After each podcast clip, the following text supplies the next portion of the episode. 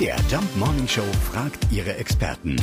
Fakt oder Fake? Ja, wer mit der Hand schreibt, kann sich angeblich besser erinnern. Stimmt das tatsächlich? Wir fragen nach bei einer, die es wissen muss, Dr. Andreas Schwemmer. Sie ist Lehrerin und Sekretärin der Kultusministerkonferenz. Das würde ich bejahen. Also ich bin überzeugt, dass man sich besser merken kann, was man einmal mit der Hand selbst aufgeschrieben hat.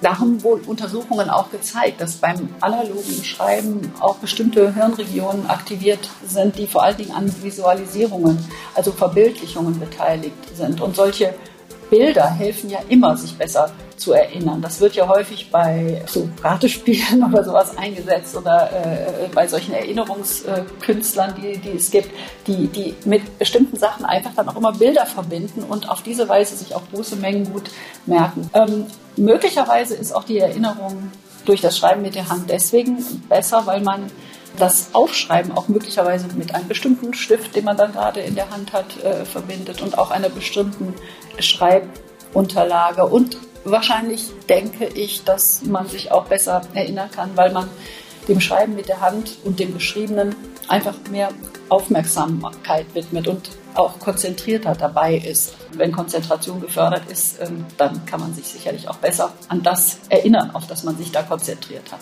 Es stimmt also tatsächlich. Also Laptop oder Tastatur weg und Blatt und Lieblingsstift zur Hand und schon bleibt's im Kopf. Fakt oder Fake? Jeden Morgen um 5.20 Uhr und 7.20 Uhr in der MDR Jump Morning Show mit Sarah von Neuburg und Lars Christian Kade.